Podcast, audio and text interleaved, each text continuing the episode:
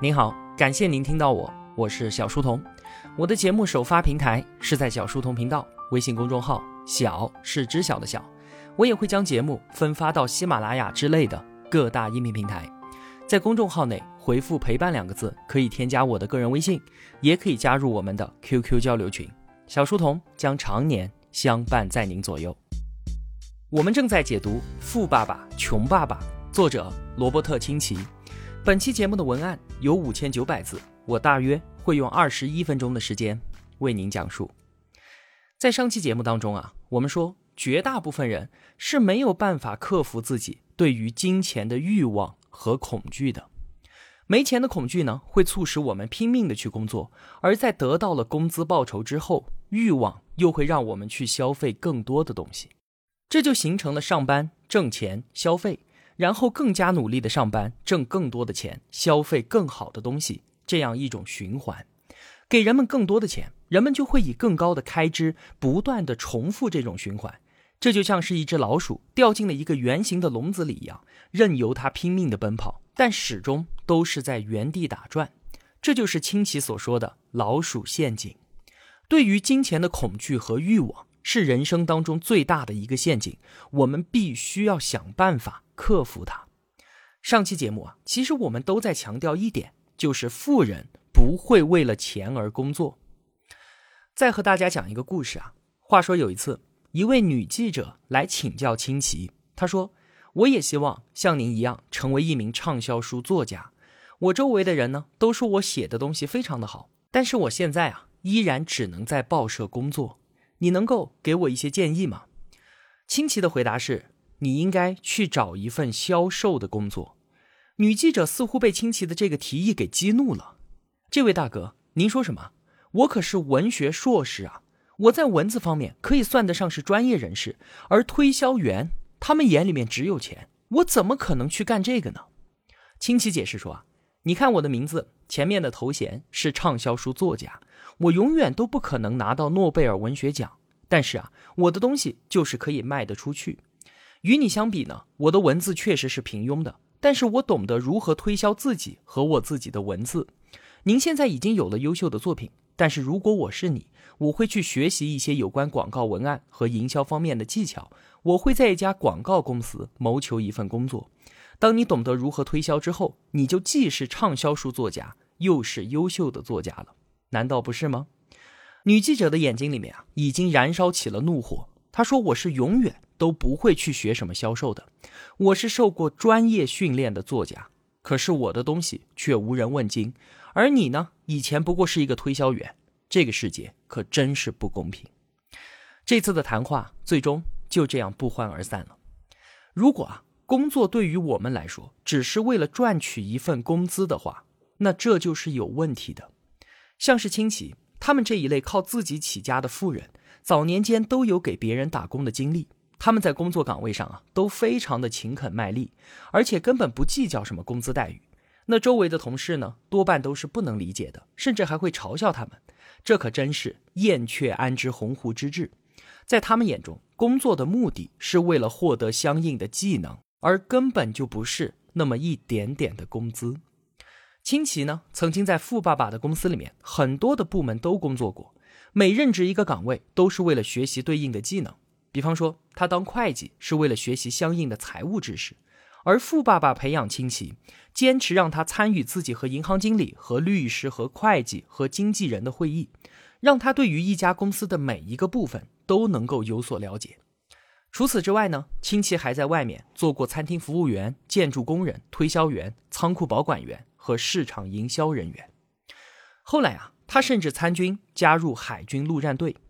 他的穷爸爸对此根本无法理解。亲戚说自己想要学习开飞机，但其实呢，他是想去学习如何指挥军队，如何当一名领导。因为他知道，经营一家公司最最困难的就是人员的管理。在退伍之后呢，亲戚在施乐公司找到了一份销售工作，因为他知道自己是一个非常腼腆的人，而施乐公司呢，则拥有全国最好的销售培训课程。当清奇拥有了熟练的销售技巧，销售业绩也已经排到了全公司前五的时候，他再度选择了辞职，因为啊，他在这份工作当中已经得到了自己想要的东西。同学们可以想想看，我们当中有多少人拥有这样的思维模式呢？工作是为了技能，而不是为了工资。我们从来啊盯着的都是每个月到手工资的多少，而不是专注于我们自己技能的提升。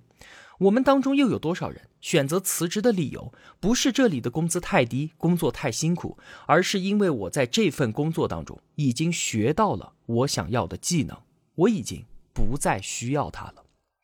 所以啊。既然我们没有富人的这些思维模式，我们也就无需抱怨为什么自己会是穷人了。工作对于富人来说，是为了学习新的东西。让一个连做梦都渴望着稳定的人做出改变是非常困难的。但其实呢，这就像是去健身房一样，最痛苦的是做出锻炼身体这个决定本身。只要我们选择行动，我们去了，并且开始运动了。最终的感觉多半都是会感到非常的愉快的，所以说啊，改变其实也不是什么天大的难事儿，难的是我们下定这个决心，并且付诸于行动。拥有一份稳定的工作，为了短期的工资和福利埋头苦干，这从长期来看啊，是具有灾难性的。清奇的穷爸爸每年都辛苦工作，每年都期望着加薪，但是得到的呢，多半都是失望。他不得不回到学校去获得更好的学历，为了得到更多的加薪的机会。但是最终呢，他却得到了更多的失望。埋头工作的结果，竟然是我们自己的命运被攥在了老板的手里。更糟糕的是啊，如果我们忠诚的在一家公司或者是一个行业里面几十年如一日的工作，一旦发生意外，我们所得到的回报根本对不起我们付出的忠诚。比方说。如果清崎从海军陆战队退伍下来之后，要继续自己的飞行生涯，他就只能够进一家航空公司做飞行员。因为技能的高度专业性，他不得不终其一生都在这个行当里面。但是如果他被这一行业所抛弃呢？那他的飞行技能在其他行业还有什么用处？一个拥有十万小时驾驶大型运输机记录的高级飞行员。在航空公司里面，每年挣十五万美金没有什么问题。可是他一旦下岗去到别的行业，那就不可能再拥有这样的收入了。所以啊，你看，某项技能并不能够帮我们跨越行业，维持自己稳定的收入。为了眼面前的工资不断跳槽，这是一件坏事儿。但是如果为了自己需要的技能而不断更换工作，这就是明智之举了。尽管从短期来看啊。这样做，我的薪水肯定会受到影响。但是从长期来看呢，我们将获得巨大的收益。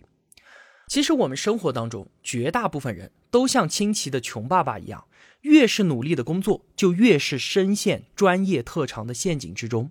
虽然工资确实是增长了，但是他选择的机会却变少了。直到穷爸爸有一天失去了政府的恩宠，丢掉了教育厅的工作。他才发现啊，自己在职业上是多么的被动。那在亲戚看来呢，销售技能是每个人成功的最基本的技能，其中涉及到沟通能力、表达能力和谈判能力。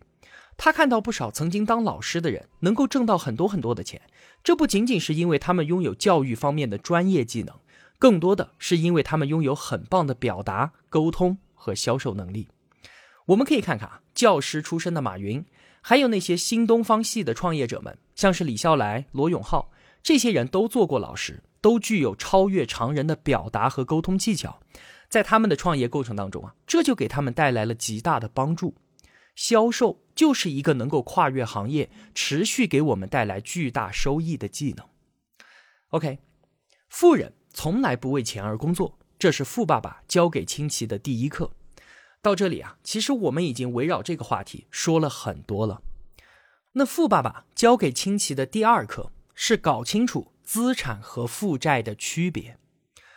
听到这里啊，同学们可能会觉得奇怪：资产和负债，这和我的个人财富关系很大吗？还要单独拿出来强调一下？我在这里啊，先告诉同学们，这真的非常非常的重要。想要致富是吗？那我们必须要明白。资产和负债的区别，并且持续的购买资产，这就是致富的第一法则，也是唯一的法则。是不是听起来简单的有些荒谬呢？是的，确实非常非常的简单。但是绝大部分人并不知道这其中的深意。富人不断购买资产，而我们呢，不断购买那些我们自以为是资产的负债。这话怎么说呢？要真正的理解资产和负债，我们脑子里面需要有一个概念，叫做现金流。它指的就是我们手里的钱所流动的方向。拥有资产意味着它可以让钱不断的流进我们的口袋里面，而拥有负债呢，它则意味着让钱不断的从我们的口袋当中流走。这就是判断资产和负债的标准。所以，按照这个标准，那些能够给我们不断带来正向现金流的东西，比方说股票、基金、债券，可以用于出租的房屋、铺面之类的不动产。还有像是专利权和著作权等等，这些都是资产，而负债呢，就是各种各样衣食住行的消费、旅游社交的消费和贷款之类的。那按照这个标准，我问同学们啊，汽车它算是资产还是负债呢？我们想想看啊，买了汽车之后，它其实每一天都在贬值，而且停车费、保险、保养、维修费都在让现金不断的从我们的口袋当中流走。所以呢，尽管银行和信贷机构都会把汽车算作个人资产的一部分，但其实它是一个最明显的负债。另外有一个特别值得一提的是，我们自己住的按揭房，它是资产还是负债呢？亲戚认为啊，这是一笔负债。为什么？因为对于只有一套房的人来说，这套房它是不能够用来出租，产生可见的收益的。可是每个月的按揭支出和物业管理费。那都是看得见的真金白银的流失啊！我们通常把房产看作是资产，是因为我们国家自从九八年房改以来，房价一直都在不断的上涨，所以在我们的意识当中呢，房价它就是会一直涨的。但是美国人他们是经历过房价的暴跌的，所以亲戚能够清楚的看到，房价不存在永远的上涨，它也有可能剧烈的下跌。那如果房价总的趋势不再上涨，那么按揭房对于很多人来说就不再是资产，而是负债了。这应该非常的容易理解吧？那另外一个按揭房是负债的原因，是贷款买房之后我们所要承担的机会成本。我们买了房之后啊，把所有的积蓄都投入到房产当中，这可能会错过其他增长更快的投资机会。而更加要命的是什么？是这三十年的贷款负债，这让稳定。对于我们来说变得极其的重要，失去工作、丧失贷款偿还能力，这就是完全不能够接受的事情了。那我们之前所说的，不为了钱而工作，要为了我们需要的技能而工作，但是每个月的按揭是实实在在需要解决的问题，还不上每个月的贷款，我们哪里还有资格谈论什么长远的打算呢？所以说啊，按揭房。对于很多年轻人来讲，不仅仅是每个月都从他们口袋里把钱拿走的负债，更糟糕的是啊，这套房子磨灭掉了他们人生当中更多的可能性，把他们和一份所谓稳定的工作永远的绑定在了一起。当然了，绝大部分人觉得安稳工作、买房还贷、安居乐业，这是一个很不错的人生选择，这自然无可辩驳。但是说到这里，我们现在也应该要知道。这并不是富人的人生选择，这也就是为什么绝大部分人并没有成为富人的原因。那我们再通过现金流来好好看看富人和穷人是怎么对待花钱这件事情的。富人的现金流啊，和穷人的现金流非常非常的不一样。我们先来看穷人的，他们的现金流是收入直接变成消费支出，然后就流走了，这是典型的月光族。那一般的中产阶级又是什么样的呢？他们用工资收入买入自以为是资产的负债，像是汽车、新款的服装、首饰、iPhone 手机等等，收入依然是变成支出流走了。那更多的工资收入就意味着购买更多的负债和更多的消费，这就是老鼠赛跑的陷阱。拼命奔跑的小短腿意味着飞速旋转的笼子，不管跑得多快，都是在原地打转。那富人的现金流是什么样子的呢？他们的收入不断的流入资产，买股票、买基金、买债券、投资性房产、投资项目等等等等。等到资产再产生收入，这部分收入怎么办呢？一部分可以用于消费支出了，另一部分呢再度流入资产，带来更多的收入。你看，其中最最关键的一点就是，富人他一定懂得延迟消费。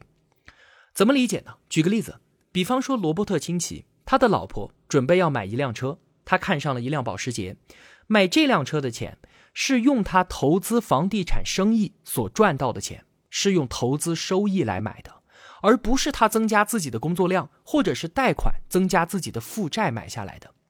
其实啊，亲戚他老婆早在四年之前，他的收入就已经能够买这辆车了，但是直接用收入来支出消费。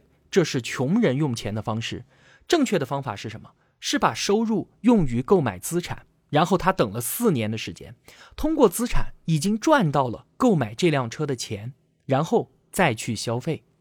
这样的消费模式就完全没有损失他自己的资产，也没有影响到他后续获得收益的权利。同学们可以理解这其中的逻辑吗？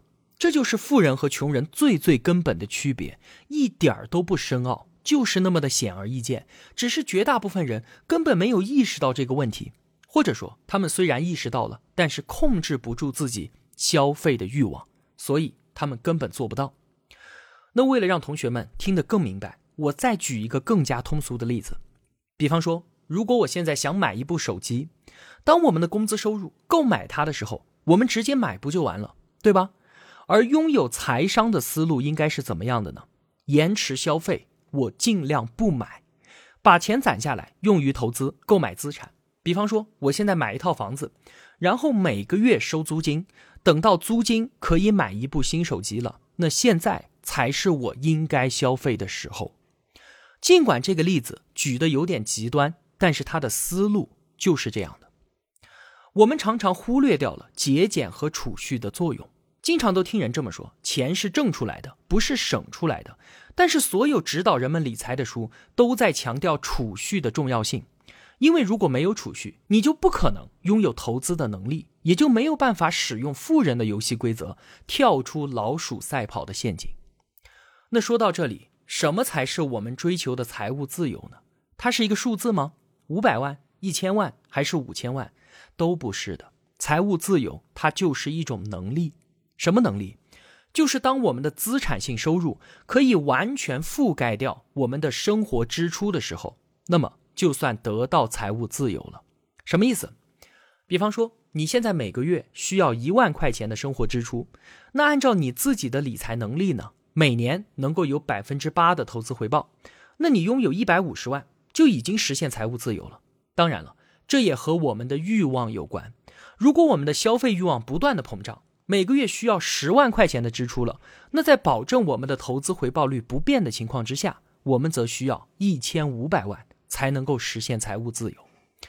当我们已经不需要通过工作来维持自己的生活开支，我们自己不再是一台赚钱的机器，而是我们拥有足够的资产，已经拥有了一台为我们二十四小时不断赚钱的机器，能够源源不断的给我们带来收益的时候，我们就实现了财务自由。这是抛开劳务性收入，不管是我们生病，还是要去环游世界，我们都无需为自己的生活开支而发愁的时候，这就是所谓的财务自由。而这一切都是建立在我们有足够的资产性收入的前提之下。所以这就是为什么我们给别人打工，永远都不可能实现财务自由的原因。因为当我们的收入来源只有工资、只有劳务性收入的时候，我们一旦失去了工作，自然就失去掉了生活的支柱啊！这哪里还有什么自由可言呢？我们经常都盯着自己每个月的工资条，但是收入和财富这完全就是两回事儿。想要知道我们自己拥有多少财富吗？只需要试想一下：如果我今天就停止工作，我还能活多久？这样一想，是不是觉得我们自己的贫穷？更加的刻骨铭心了。清奇给我们的告诫是：请关注自己的事业。很多人耗费了一生为别人在工作，而其中呢，许多人在不能工作的时候，就会瞬间变得一无所有。他经常这样问别人：“你的事业是什么？”人们会回答说：“我在银行工作。”那你的意思是你拥有一家银行吗？不是的，我只是在那里工作而已。事业和职业有着根本的区别。我们可以是厨师，可以是银行职员，可以是律师，可以是工程师，但这些林林种种，它都是我们的职业，是我们的工作。而为了我们自己的财务安全，每个人都必须关注自己的事业。事业的重心在于资产项，而不是我们的劳务收入项。正如之前所说的，搞清楚资产和负债的区别，然后不断的买入资产。富人关心的焦点永远都是我的资产有多少。而我们这些穷人呢，多半都是关心我这个月的收入有多少。所以，我们经常会说，我要加薪，我能够升职就好了；我要去加班，我要打两份工；我要辞职了，因为我找到了一份收入更高的工作。这些想法当然都没错，但这都是在关注自己劳务收入的思维框架之下，都是在围绕着我们的工作打转。正确的做法是从现在开始。尽量的减少消费支出，把自己收入的每一分钱都投入到资产当中去。越早的明白这一点，越早的开始行动，我们就能够越早的摆脱依附于工作的生活，越早的实现财务自由。好了，今天就和您聊这么多了。如果我有帮助到您，也希望您愿意帮助我。一个人能够走多远，关键在于与谁同行。我用跨越山海的一路相伴，希望得到。您用金钱的称赞，我是小书童，我在小书童频道与您不见不散。